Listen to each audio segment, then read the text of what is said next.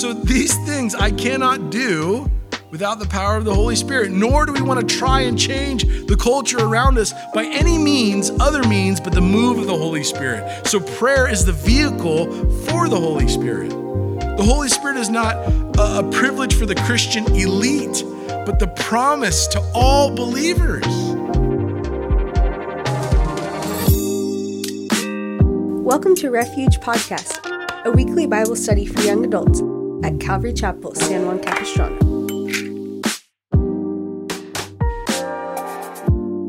So, Luke's Gospel, chapter 11, verse 1, and it says this Now it came to pass, as he was praying in a certain place when he ceased, that one of his disciples said to him, Lord, teach us to pray as John also taught his disciples. So, with that, let's bow our heads and we'll pray for just a moment. Lord, we thank you for your word. And we do ask, Lord, that you would, um, as was asked by your followers, to teach us how to pray. Lord, something that we know is vital to our life as a Christian. Um, but Lord, often it can be something that we neglect. And um, Lord, may that be something that you stir in our hearts tonight. Teach us what it is to pray. Teach us what it is to, to have relationship with you. And so, um, God, as your followers ask, Lord, we pray that you would teach us by the power of the Holy Spirit and um, that our hearts would be open to you this evening. In Jesus' name, amen. Um, what an interesting thing to ask Jesus about, to teach them. If you could ask Jesus any question to teach you how to do something, I don't think I would ask him to teach me how to pray. I would ask him to teach me how to do something I can't do. Like, can you teach me how to I should have wrote some things down. But like, can you teach me how to not be so fat? That would be good. Like that would be a good one. Teach me how to have self-control. Like, and he gave me his Holy Spirit for that one. Um, teach us how to do these miracles that you do, like manifest bread. That would be a great, uh, great one. Like, teach me how to make bread out of nothing. That would really help me out in my grocery shopping. How, like, how do you do the fish thing where you like caught a fish and pulled money out of its mouth to pay taxes? Like, that would be great with gas prices the way they are, um, I could earn some extra cash as a side gig by catching fish. Uh, teach us how to heal the lame, the sick, and the blind. Like that would be something also I would love to learn how to do. Remember the, that story where Jesus is walking through the town and there's a, a funeral procession coming out. There's a kid in a coffin. Jesus reaches in and touches the kid and he comes back to life. He's in a coffin, like on his way out of town, raising from the dead. That also would be a cool thing to know how to do. Teach us how you control the weather with your words, how you calm seas and raging storms. Those of you who are like, I just want it to be fall. I just want to be cold and be able to wear my, my sweater. So if I could just make it cold, that'd be awesome. No, just kidding. But how, you know, with all the things like, oh man, I wish I could control the weather. That'd be cool. Teach me how to do that. Um, teach me how to talk to girls or whatever. Uh, you know, teach me how to be suave or whatever you may be asking the Lord to teach you. Whatever your Google searches are currently. Jesus could just impart that wisdom to you. That would be something I would ask. They could have asked to tell him what are the great dangers and pitfalls of ministry to stay away from. What, what way should we brand like this new ministry that we're starting? But they asked Jesus how to teach them to pray. And I think I think it's the, this is the reason because of what prayer is and because of what it accomplishes. They asked him, Teach us how to pray. And Jesus does. He gives them a model for prayer. It's not the prayer, it's not like the magic prayer that if you pray this, uh, right, the Lord's Prayer, when you pray, say, Our Father is in heaven, hallowed be your name, right? It's not that if you pray that, specifically as many times as you can, you will then bend the arm and will of God to do what you want Him to do. But prayer is designed in such a way that it is powerful and it has the ability to accomplish something, but also what it is and why God gives it to us. Those are, those are questions like what, what is prayer? How do I pray effectively? Uh, I don't know about you, but I pray three times a day. Uh, breakfast, lunch, dinner. No, like we all, you know, you pray uh, when things are going bad. Like, God, help me. Like, you shoot one up. Like, pew, Um, or like, here she comes, Lord help me. And you're like, hey, oh, sweater weather, am I right? Oh, you, missed it or whatever. Um, or someone's sick or something's difficult. You have a test, you have a whatever. Uh, you're in a job interview and you're like, God, please, this has to be the Trader Joe's. Like I've gone to 12 of them. This has to be the one I get hired at. Please let it be the Trader Joe's of my choice. My nephew's been to like seven, and it's like not happening. I'm like, dude, I'm sorry. He's a college graduate. Um, anyway, apparently you need more to work at Trader Joe's. But anyway, prayer often is something we throw up at like as a latch, a last ditch effort. Like I've tried everything, so I guess I'll pray about it. Right? It's like I've, I've tried everything I could, so I guess like uh, I guess all we can do is now pray. Right? It's always like the last thing we do. And R.A. Torrey, who wrote, the, uh, he wrote a book on the Holy Spirit, it's one of the founders of Biola University, he said this Prayer is necessary because of what it accomplishes. He who lives without prayer, he who lives with little prayer, he who seldom reads the word, and he who seldom looks up to heaven for a fresh influence from on high, he will be the man whose heart will become dry and barren. However, he who falls in secret on his God, who spends much time in holy retirement, who delights to meditate on the words of the Most High, and whose soul is given up to Christ, such a man must have an overflowing heart. As his heart is, such will his life be, said Charles Spurgeon. Speaking of what prayer is intended for. In the New Testament alone, we have the word pray with three different suffixes mentioned some 136 times, not to mention the types of prayers, whether it be supplication or intercession. So, if there's anything that the New Testament is teaching us, it's teaching us that prayer is a necessity, right? You have the, the new church that is birthed of a move of the Holy Spirit. And as this church is, is going out and it's moving across the world and changing it and transforming it, it was birthed out of a single prayer meeting in an upper room. So, so prayer is something that the Bible is encouraging the early church as well as the church that continues that it is vital to its existence. Is prayer, not just in a corporate setting, but in a personal, in each individual's personal life. And this gives us an indication that prayer is important.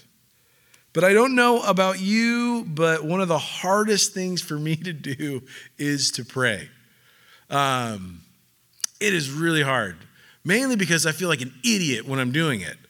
Right? Have you ever tried to pray and you're like, I'm going to pray out loud so I can keep track of what I'm, and then you're like, I'm just talking to myself. You know, like, there's no one else here. I'm just talking to myself in my car, and people are looking at me funny. And, and so you start bobbing your head so it looks like you're singing, but you're like, Dear Lord Jesus, I thank you for this day. And, and so it looks like you're rapping or something like that. But you're really just talking. And sometimes I knew uh, when I was a youth pastor, I'd ask kids, like, well, did you pray about it? They're like, I can't. Like, I, I physically have tried. And the minute I sit down to pray, I just can't do it. I feel weird. I don't know what to say. I, am trying my these and my thous, like thou art God and I am thy not, or whatever. And you feel awkward. And how do I even talk to this almighty, powerful being? But perhaps it's one of the hardest things to do because the devil knows that's one of the most powerful things we can do. And nothing feels like we're more inactive or wasting time than when we're praying right? When you're like, I got to get this done. I need this now. You're like, I'm on a time crunch. The last thing you're thinking of is like, maybe I should take 10 minutes to pray about it. Or pray this in, or pray God's heart, or or this girl just you know DM me like, how do I respond? Like, I don't know. You're like, I don't, I don't have time. Like it's now. Like what's up? Yeah, let's meet. Should I? You know, maybe you didn't. Maybe you should have prayed about that one. I mean, you know, um, I don't know why those illustrations keep popping in my head, but they do. But nothing feels more inactive or like you're wasting time than when you're praying. But the truth is, nothing is more vital to the Christian life. So the question we ask the Bible is why is prayer important and how do we approach prayer? Okay, so we're going to try and answer those two questions. First one is is this prayer is a privilege. Prayer is a privilege. Romans 5, verse 1, if you have your Bible, I'll just read it to you. You don't have to turn there. But Romans 5 1, if you're writing these verses down, it says, Therefore, since we have been justified by faith, we have peace with God through our Lord Jesus Christ. Through him, we have also obtained access to or access by faith into this grace in which we stand, and we rejoice in hope of the glory of God. So the Apostle Paul is proving the point in Romans chapter 4 that, that we are justified by our faith. Justified is a, an accounting term. It means, or it's a legal term, it means just as if it had never happened. It means there is no record of it. So if you, you have a criminal record and it's saying that you've been justified, it means that that criminal record has been expunged. It doesn't exist. They look through the cabinet and it's not there. There is no record of our sin. And the Apostle Paul says if, if it was our ability to do that, we'd all be on our way to hell. But we've been justified by faith in Jesus Christ. So by placing your faith and trust in Him, leaning all on Christ as your Lord and Savior, your sins, my sins, are wiped away, washed away, expunged. They do not exist. They're gone. There is no record of them, right? That's justified. And he says, therefore, since we've been justified by faith, what has taken place? We have peace with God. We're no longer at war with God where we once were because of sin. And through him, we've also obtained access to God. You can now communicate and have relationship with God that otherwise did not exist this side of the cross for us.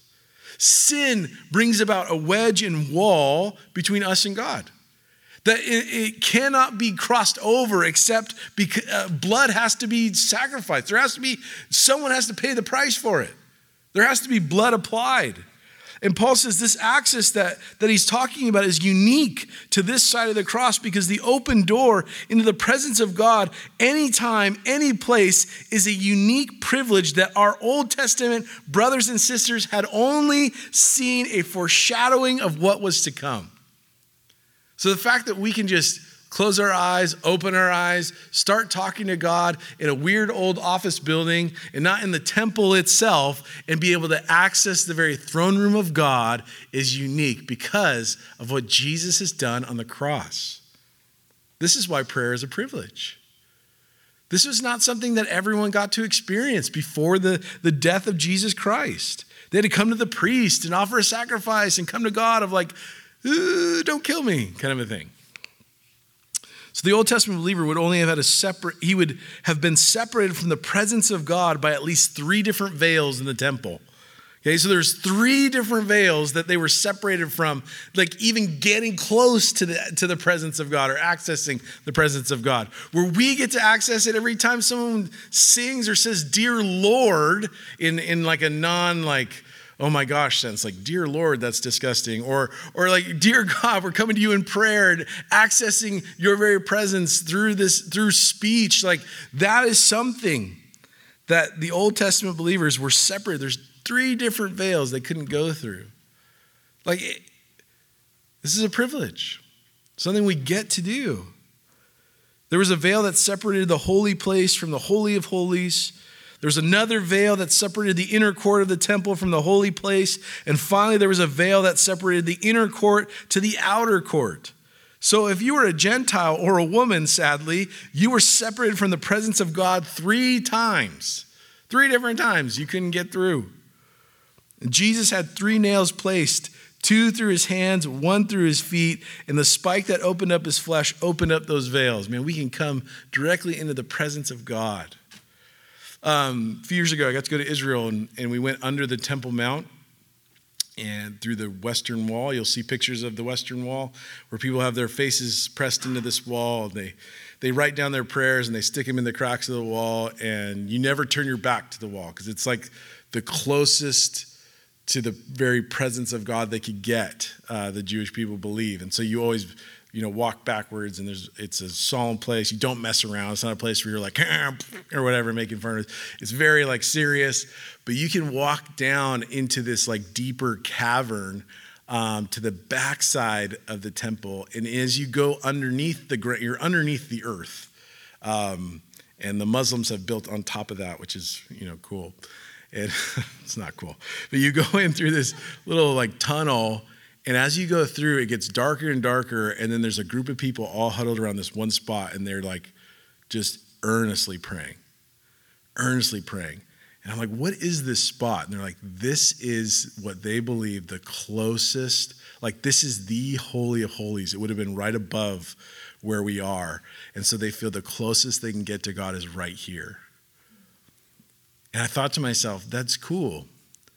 But the Bible tells us that we are the temple of the Holy Spirit. The presence of God dwells in us. I can access Him anytime, any place, anywhere. Right? Isn't that cool?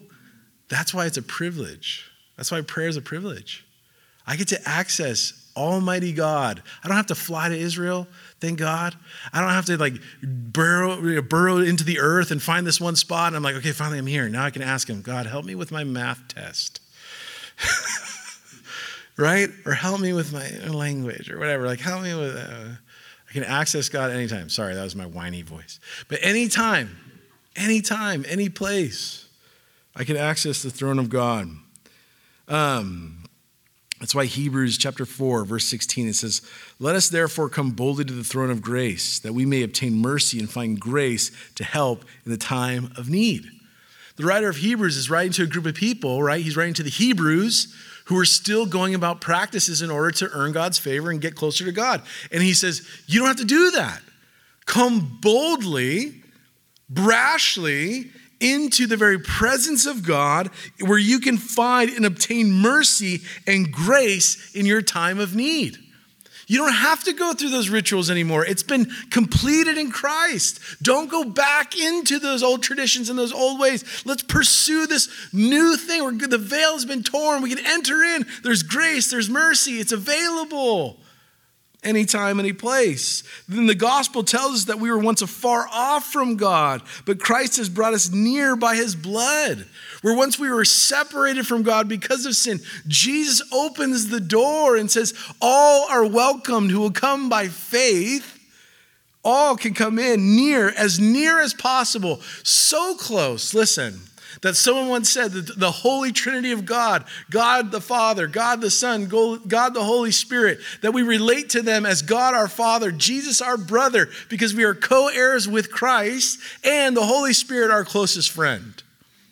Like that's how close he brings us. It's not like that weird acquaintance that you're like, yeah, I know them, but I don't want to know them. Right? We all have those. You don't have those people? I have those people in my life where I'm like, I know them, but I wish I wish I didn't. And none of them are in this room. But um, there have been times, there will be times in your life where you're like, ooh, this is, I like you at a distance, like over there, way over there, maybe in Egypt, you know, or whatever, as far as we can get away from each other. But that's not what the gospel tells us. We've been brought near by the blood of Christ. It tells us that no longer do we have to go through a priest to get to God. Jesus is our great high priest who gives us access to God the Father. That's why prayer is a privilege. This is, this is such a privilege for us. And I think that's, that's the, the why of prayer, why it's so powerful. It's because we are not going through a different channel each time. We are going directly to God directly to God. Direct access to God. You know what's great about being um, a child, like or, or like, um, sorry, hold on, let me rephrase that. What's great about being one of my kids, there you go, is that they can access me anytime, right? They can come to me anytime. Even when the bathroom door is closed, they can come in anytime, like whether I want them in there or not. They're like, Dad, what are you doing? What are you doing? I'm like, building the rocket ship. Get out of here. And they're like, I want to see the rocket. And you're like, God. But here they are, just trying to access me anytime. They can come into my room in the middle of the night and they access me, whether I want them there or not. Why? Because they're my kids. And they come boldly anytime they want. They, they have total access to me anytime, any place. And the Bible says that we are the children of God. Therefore, we have access anytime, any place. You don't have to go through a secretary or anything. You just go right in. You walk right in. So, not only is prayer a privilege, but secondly, prayer is powerful. It's powerful. Prayer is difficult because it doesn't feel like it goes anywhere. Has that ever happened to you? You're like, I know I prayed something, but I don't know what I prayed, and I'm not sure where it went. I can't see where it goes. I can't see it being heard. Often we don't see the immediate effects of prayer, therefore, we doubt the power behind it. But nothing could be further from the truth. Nothing could be further from the truth. Acts chapter 1 tells us that before Jesus ascended into heaven, his instruction for his disciples was first to do nothing. Right? Acts chapter 1, he's like, here's what I want you to do. As he's ascending in the clouds, like he's leaving the earth, he's like, I have really specific instructions for you. Here's what I want you to do first. Number one, do nothing. Do nothing. I want you to wait. And they're like, anything but that. Is there any other thing that I could do but wait? Because that sounds horrible. I want you to wait in Jerusalem, he tells them. Wait. There were things to do. There were promises from the Lord. They would do a greater signs than these, and the, the gates of hell would not prevail against them, right? They have all these like words from the Lord, and they're like, oh, I can't wait to get going. And Jesus is like, before I'm ascending, uh, wait. Don't do anything yet. Wait in Jerusalem. He says, Not until you have waited upon the Lord and received power from the Holy Spirit. Francis Schaeffer, he was a pastor back in the 1940s, and he, he was the guy that everyone wanted at their conferences. They wanted him to come and speak. And, and he would speak of the direction that the church was going, kind of like a modern day. Um, uh, no, that's a bad idea. It's a bad example. But he kind of was like this culturalist, if that makes sense. So he had a real pulse on like what was going on in the world and where it was heading and where it was moving. Uh, I, I, guess you would say he understood progression and things like that and where, where the, the world was heading. And so as a, a, cultural commentator, there we go, he was able to say like, this is kind of where the church is heading and this is what is happening in culture. And so he was teaching in kind of this prophetic way as to as the world moves this way, the church is going to move this way. Um, there's also a guy named Mark Sayers, same kind of thing, a cultural student and, just kind of can speak into these crazy things. It's, it's fascinating, the stuff he talks about. And um, anyway, but he was asked, what is the greatest? So Francis Schaeffer was asked, what is the greatest obstacle to the ministry of the modern church? What he didn't say was the rise of postmodernism, which is crazy. He didn't say it's the rise of secularism. He said the greatest danger, it was not the lack of church presence in the public square. He says the greatest danger, the greatest obstacle to the church is doing ministry in the flesh. Doing ministry in the flesh, meaning trying to walk with Jesus in your own strength, trying to carry out the Great Commission according to your own strength. Now, what we learn is that prayer is a privilege, it's powerful because prayer is a vehicle for the Holy Spirit. Not like a weird way, not like you're, you're, you're, you know, you empty and something else fills you and you're out of control, right? That's not what the Bible teaches us. It's not like we're possessed and there's no control. But what the Bible tells us is that the apostles were told to wait, but there was so much to do. First, they said, I need his spirit. You ever thought about that, about your day, and you're like, uh, I think it was Martin Luther, he says, I have so much to do today that I must spend the first three hours of my day in prayer. Like there's so much to do. I'm not saying you have to spend three hours in prayer in order to like be holy. That's not what I'm saying at all. Because odds are spending three minutes in prayer is difficult enough. You ever tried that? You're like, I'm gonna block out some time. Boom, I'm gonna start praying. Here we go, one hour. It's 30 seconds go by and you're like, I don't know what to say anymore. help my dog and my cat. You know, you just start running out of things. I don't know what else to pray. And it's just, it's hard. So what Martin Luther was saying is like, I have so much to do. I cannot, like, I cannot neglect prayer. There's so much to do. I need the power of the Holy Spirit. I need God's Spirit in my life because our purpose, uh, because our purpose cannot be accomplished by what we can provide. Right? What is the purpose of your life? Don't pull at that thread too hard, but what is the purpose? If strip away your like ambitions in life, what is your purpose according to the Bible? What is your purpose in life? It is to glorify God in this body. And that looks like in so many different things. You're a soccer coach to the glory of God. You bake cakes to the glory of God. You're a teacher to the glory of God. You're a barista, you foam that milk to the glory of God. Your purpose is not what you do for a living. Your purpose is that you're a child of God, indwelt by His Holy Spirit, to be used to the glorification of Jesus Christ through the gospel being preached and people coming to Him. So if you're a mom someday, to the glory of God, that is a high and holy calling. Fellas, if you're a dad someday, God bless you. That is a high and holy calling to the glory of God. Your purpose is not just like what you, you know, went to college to do and therefore you have your degree and then I'm on my way. Like, yeah, that's good. But aren't you so much more than that? When you think about it? It's so it always it's so interesting when people are like, this is who I am. I'm I'm a you know, I'm a rodeo clown. And without rodeo clowning, like I don't know who I am. Oh, that's sad because you're so much more than a rodeo clown. like, right? So, you're so much more than that. Even people like, listen, this is, this is, this is like a serious thing. Their sexuality defines who they are. Aren't you more than who you're attracted to? Aren't you so much more than that? What a cheap substitute. Who is the chief of cheap substitutes? The devil. He loves to strip away what's valuable and it just, right? It, it just gives you something so much cheaper and so much less than what you really are. And it's crazy. People will define who they are total in totality, their mission and goal in life based on their sexuality. You're more than that. You're much more than that. You're a soul. You're a soul. You're valued by God. In, in so much more, you're so valuable that God sent his own son to shed his own blood so that you can live with him forever. That's how valuable.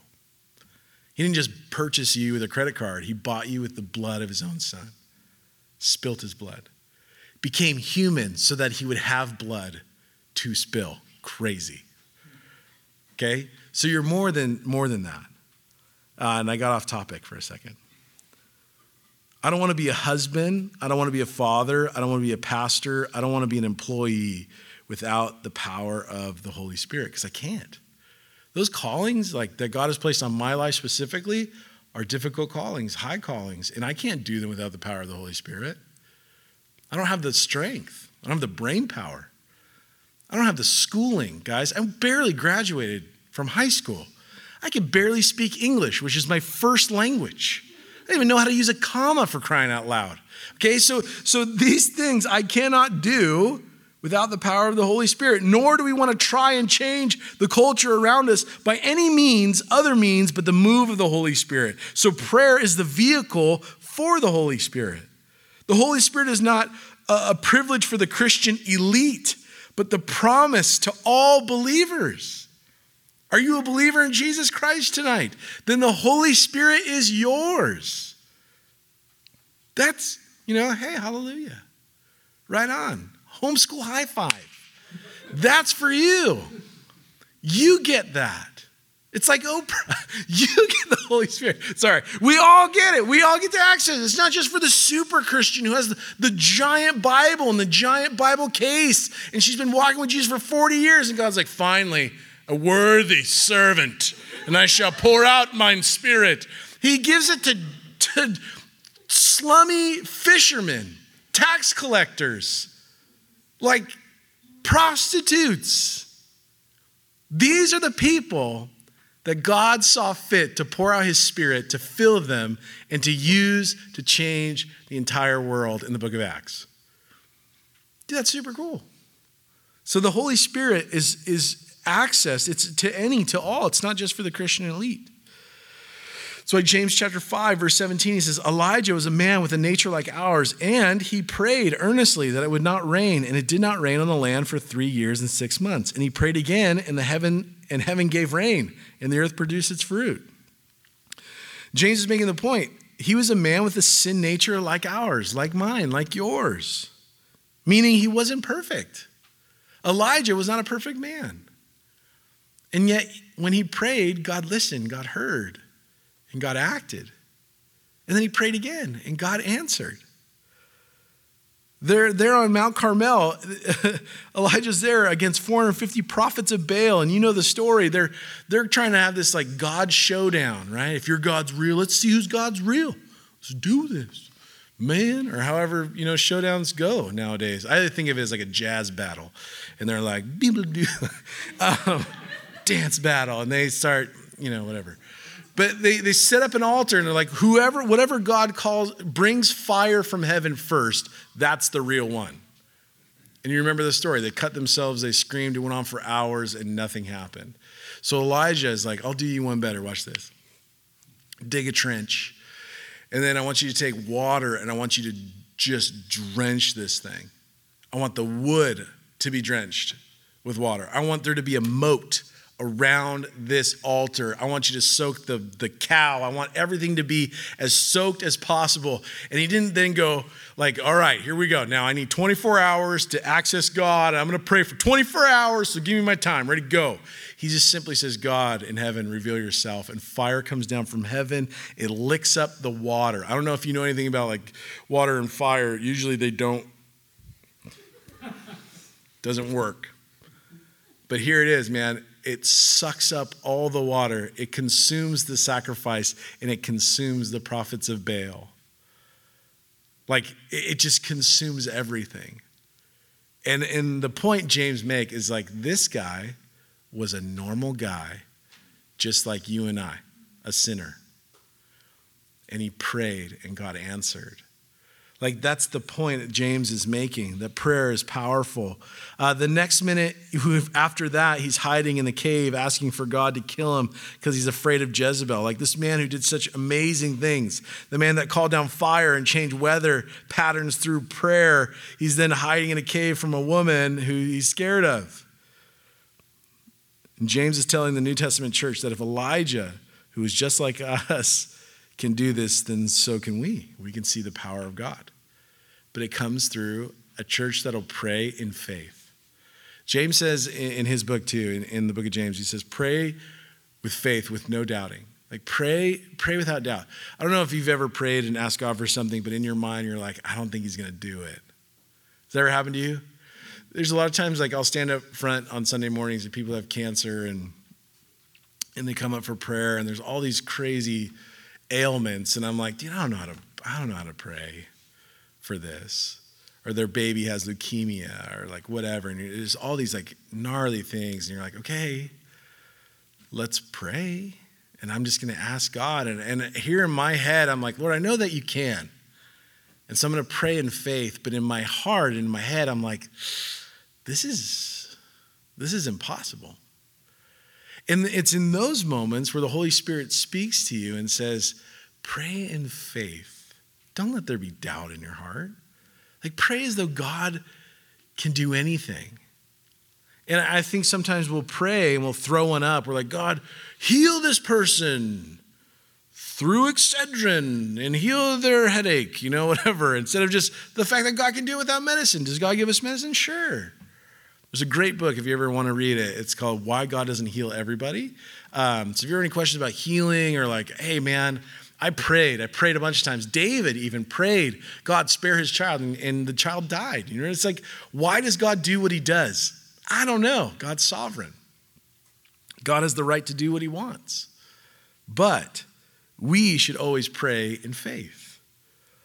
You remember um, Paul was stoned to death and the guys who were with him prayed, and Paul got up from the pile of rocks and he walked out, walked back in the city, kept preaching the gospel. He laid there as though he was dead. He got hit with rocks. Okay, do you ever think about how gnarly that is? The, the mode of, of capital punishment for the Jewish people were to pick up rocks and chuck them at another person until they're dead. That's like, that could be drawn out for hours, right?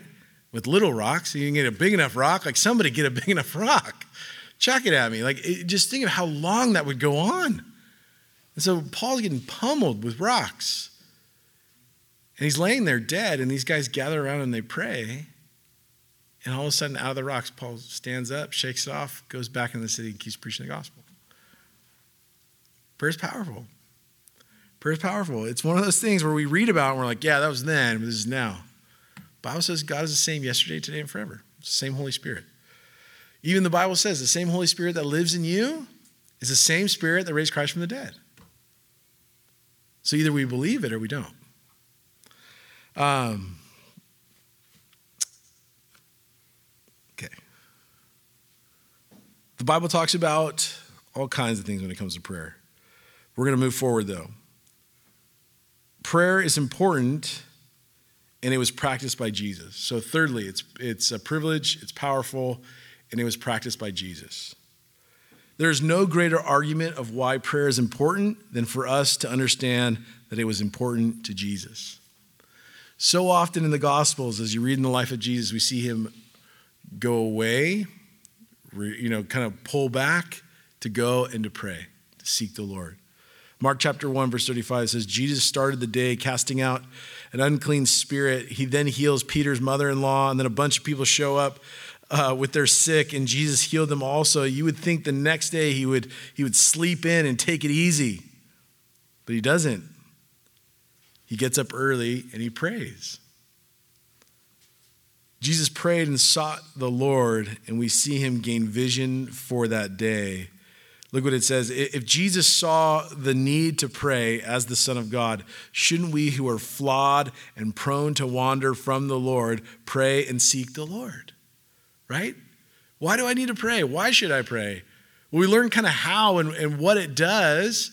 Why should I? Well, Jesus thought it was important, the Son of God. It marked his life. Even in his busy ministry life, he still sought time to be alone with the Lord and to pray. And the disciples asked him not how to preach, not how to heal or walk on water, but how to pray. And John 17 records that Jesus, before Jesus was crucified, he prayed. So before he was crucified, he didn't do a bunch of push-ups and like get pumped up and like get ready for this thing and, and like settle his affairs. What did he do? He went and prayed. He prayed first for himself, he prayed secondly for his disciples, and thirdly, he prayed for all believers. John 17, read it. It is a powerful, powerful passage of scripture. Jesus saw that it was important to pray. Lastly, here, as we wrap things up, how do we pray? Luke chapter 2, if you're still in the book of Luke, I know it's a little different. Like, I'm not having you look at the Bible all night long. Are you guys okay? Are you dying of heat? Are you falling asleep? It's warm in here. I'm sweating. Can you see it? I'm glistening a little bit. It's my glisten, it's my holy glow. Feel free to like move around and like if you're, it's not distracting. So like move around. If you're uncomfortable, it's okay. If you need to stand up, stand in the back, and fall asleep, you need to drink water, by all means. We're not a church, this is just a college group. Like, it's okay. Um, feel free to laugh, even if the jokes aren't funny. Go, go ahead, okay? So, how do we pray? Luke chapter 2.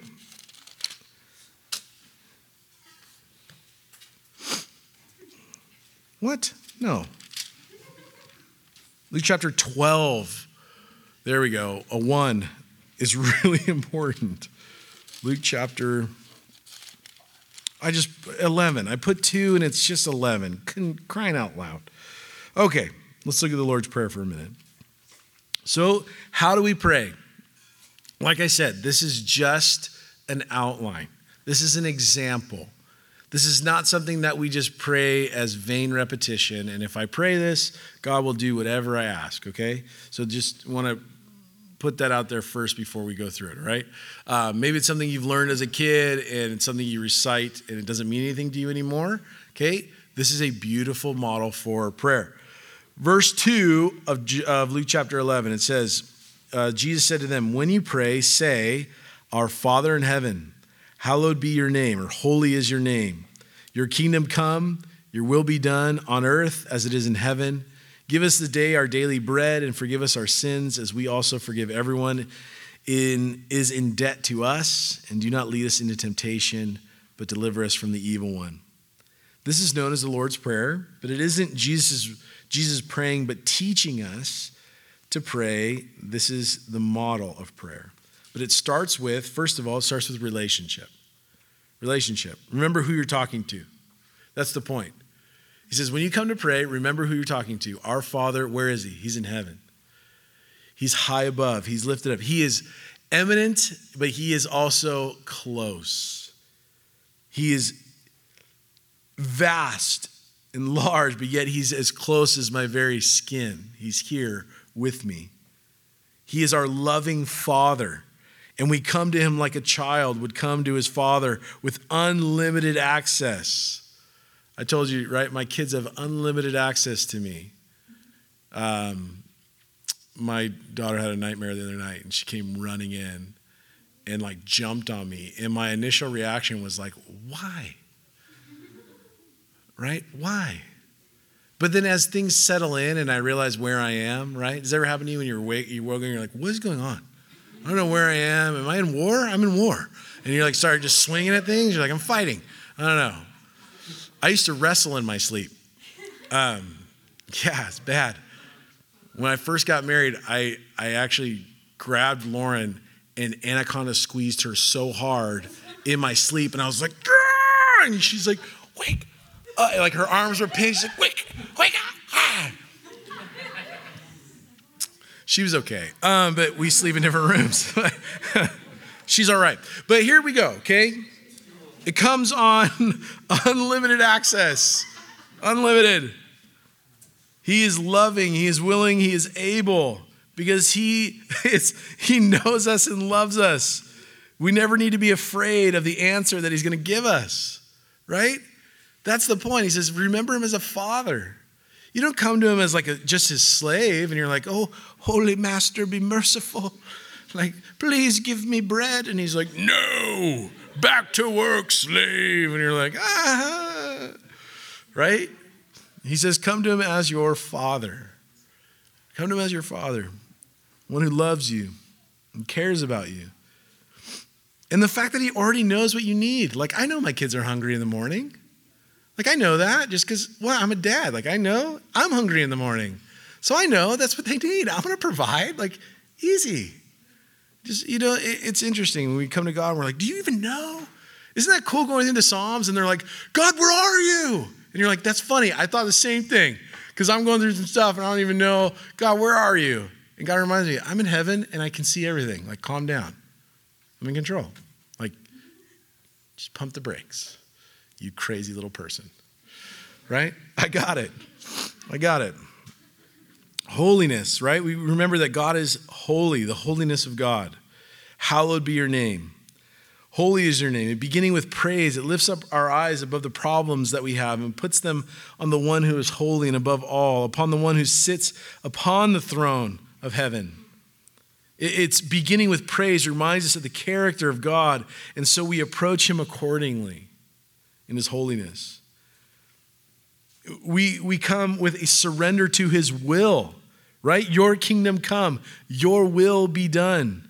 Prayer is not getting our will done in heaven, it's getting his will done on earth. And the prayer of the believer is not seeking God's blessing over my plans, but we mirror his vision for our lives. So it's not like God, I want you to do this thing for me and I want your blessing over it. It's God, what is what is the most blessed my life could be in your hands? Like how how is it going to be used for your glory? And, and let me ask you this. If you would glorify God most by losing, are you willing to submit to that? I am not. If you are, are most uh, bringing God most glory by being last, are you willing to submit to the will of God for that? Prayer doesn't just bless God so that He caves to our, our desire, but we are the ones who are blessed from His wisdom. God is the one who is outside of time, who can see the beginning and the end. So we submit to His will. God, this is my heart, but do what's best for me. This is, do what's best for me, God. This is my heart and this is my, my desire. Your will, your desire, your vision for my life is what I desire. And when God says to us, sometimes I think it's, it's just as easy as God saying to them in the, in the garden, like, God, what do you want us to do? And he says, any tree. God, which, which direction do you want me to go? He says, I don't want you to go to this one, but any tree. What do you want to do? What, what is your desire? How do you want to bring glory to the name of God? He says, Okay, any tree. God, do you want me to go to Stanford or UCLA? And he's like, Pick one. Right? Sometimes we think, sorry, I don't want to mess anybody up here. But like, God, do you want me to buy a Corolla or a Camry? He's like, I don't care. Just drive, something that drives. You know, like, God, do you want me to go to, you know, this or that? And he's like, what, what would you like to do? Right? If we're in the Garden of Eden, you're like, I'm making God a fruit salad. And you're like, God, what kind of fruit do you want? What kind of fruit salad would you want? And he's like, I just don't want this one. The knowledge of good and evil, any tree will be fine. And so when we pray, we say, God, what, what do you want for me? I want my desires to align with yours. And he says, okay, your heart is pure, your heart is right in the right place. You have free will. Pick one. They're both good choices. Like not, not one's not you know more evil than the other holy than the other. Pick one. Just just food for thought. Anyway, ask for what you need. The last part, what does he say? Give us our daily bread. Give us our daily bread. Maybe you feel like it's wrong or selfish to ask God for something that we need, that we should use prayer mainly to intercede for others, but that's not what the Bible teaches. What does Jesus say? Ask me for what you need. What do you need today? Jesus says, Why don't you ask me for it? You ask Google for it, right? Why don't you ask me for it? You ask your boss for it. Why don't you ask me? Let God provide for us. A lot of times we don't give God the, the, the chance to supernaturally provide. 1 Peter 5 7 says, Therefore, humble yourself under the mighty hand of God, that he may exalt you in due time, casting all your care upon him, for he cares for you. Matthew 11, 28 says, Come to me, all you who labor and are heavy laden, he will give you rest. Take my yoke upon you and learn from me, for I am gentle and lowly in heart, and you will find rest for your souls. For my yoke is easy and my burden is light. James 4, 2, you do not have because you do not ask. Hebrews 4, 16, receive mercy, grace, and joy. Philippians 4, 6 through 7, freedom from anxiety. Why do we feel like we can't ask God for things? Well, maybe it's because we've drifted from the message of the gospel. God has adopted us into his family, made us his child. We are just as much a child that God cares for as anyone else. So you have access. You have access to power through prayer. You have access to the unlimited resources of God because you're his child. Right? Super cool. You guys with me? All right. Stick, we're almost there. I'm going to end in like four pages. No, I'm just kidding. We're almost done here. And the last one, he says to intercede for others. It is due. Uh, it is during intercessory prayer that I become aware of what prayer actually is. It is a spiritual battle. Prayer is the most effective thing we can do to benefit another person. A lot of times we want to act and we want to help, and we're like, and that's good. That's a good thing to like love people that way. But one of the most effective things you can do is pray for people. Like, hey man, let me pray for you.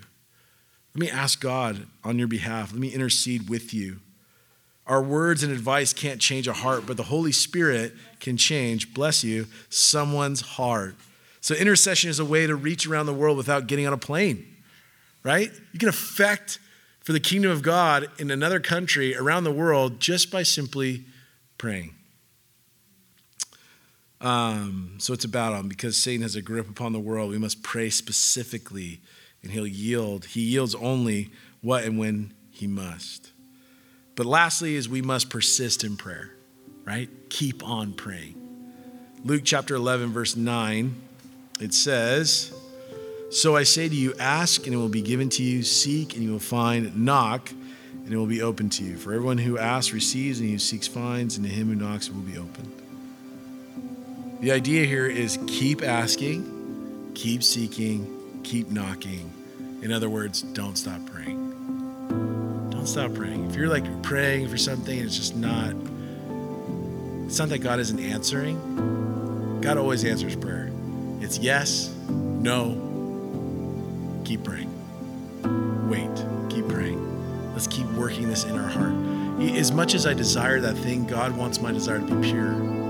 Or as much as I, am praying for this, God wants to work in my heart, His heart for us. And lastly, uh, is a quote from Warren Wiersbe. He says, Effective prayer is the provision for every need and the solution for every problem. So let us be people of prayer.